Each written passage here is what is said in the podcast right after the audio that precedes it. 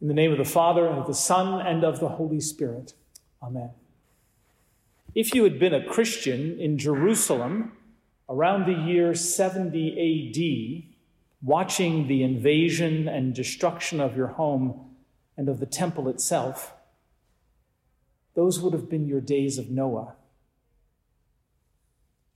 If you'd been part of a persecuted Christian community served by Polycarp the martyr, who was burned at the stake around the year 200. Those would have been your days of Noah. If, as a Roman Christian, you had watched as everything civilized was destroyed by invading barbarians from the north, if you've been a Christian resident of Constantinople as Islamic conquerors swept across the Mediterranean and North Africa, if you were a British subject watching from London as the North American colonies rebelled against a government you believed had been instituted by God, those would have been your days of Noah. For us, what are our signs? What about the rush to colonize or the war to free the enslaved or the working conditions of the Industrial Revolution or the inventions of the automobile and airplane, the atom bomb, the income gap between the rich and the poor, the need for workforce housing or, or climate change or ecological degradation, death by gun violence, UVA, Club Q, Walmart on Chesapeake Bay. Would be prophets everywhere, including those within the church, have looked at these and shouted, The days of Noah are here. They're now. Can the coming of the Son of Man be far behind? Some, with the utmost of sincerity, have run off with the would be prophet sold their belongings, said goodbye to family members, and then sat on mountaintops waiting for the Messiah's appointed hour.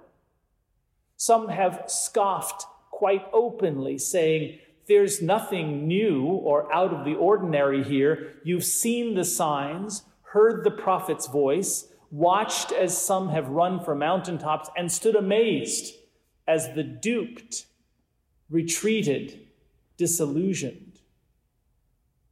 Now you swear vehemently never to be taken in. Most of us, most of us, I think, just simply glaze over when someone approaches us with a word about the end of the age. These first couple of Sundays in Advent demand, however, a considered response. The lessons tell of the end of the age and of the second coming of Jesus Christ.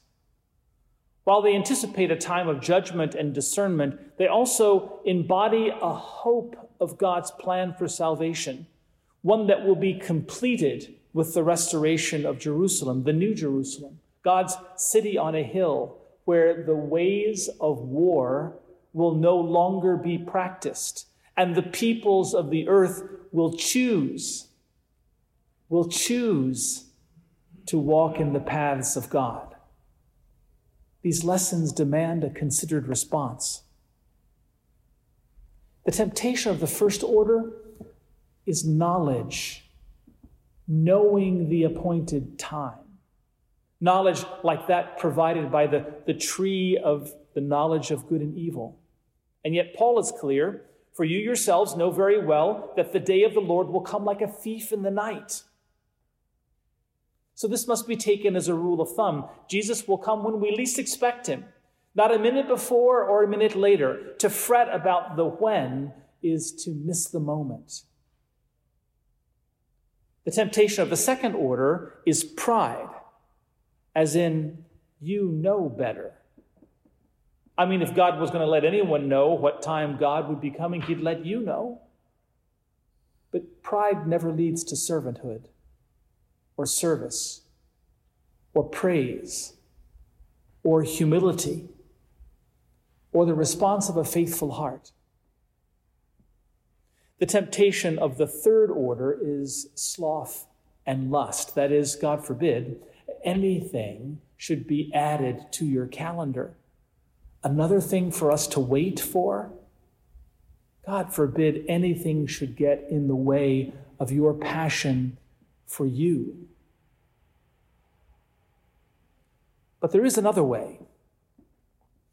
Our response, our response need not be to build another bunker or to hide our heads in the sand or to overstock the pantry or to wring out another rant on family values. How do you prepare, says Paul? Owe nothing to anyone, except maybe to love one another. Here it is. The waiting for Christ is to walk in the ways of compassion. Owe those around you mercy. Owe your families empathy and kindness. Owe your neighbors the love of Christ. Owe the world around us every grace and lenity. Awake from the sleep of indifference. Prepare for the coming of Christ and lose yourself in this deep affection. For just as surely as Christ is coming at the end of the age, he is coming when you least expect him, when the gospel is preached, when the bread is broken, when sin is resisted, when justice is done, and when the trumpet sounds. Heed neither the call to acknowledge a particular date as the end, nor the call to scoff at those, however misguidedly, who seek to apply the teaching, nor the call to ignore his coming altogether as vain. Jesus, the Son of Man, is coming again. And in preparation for his coming, love God, love your neighbor as yourself, owe them only his grace and compassion until he comes again.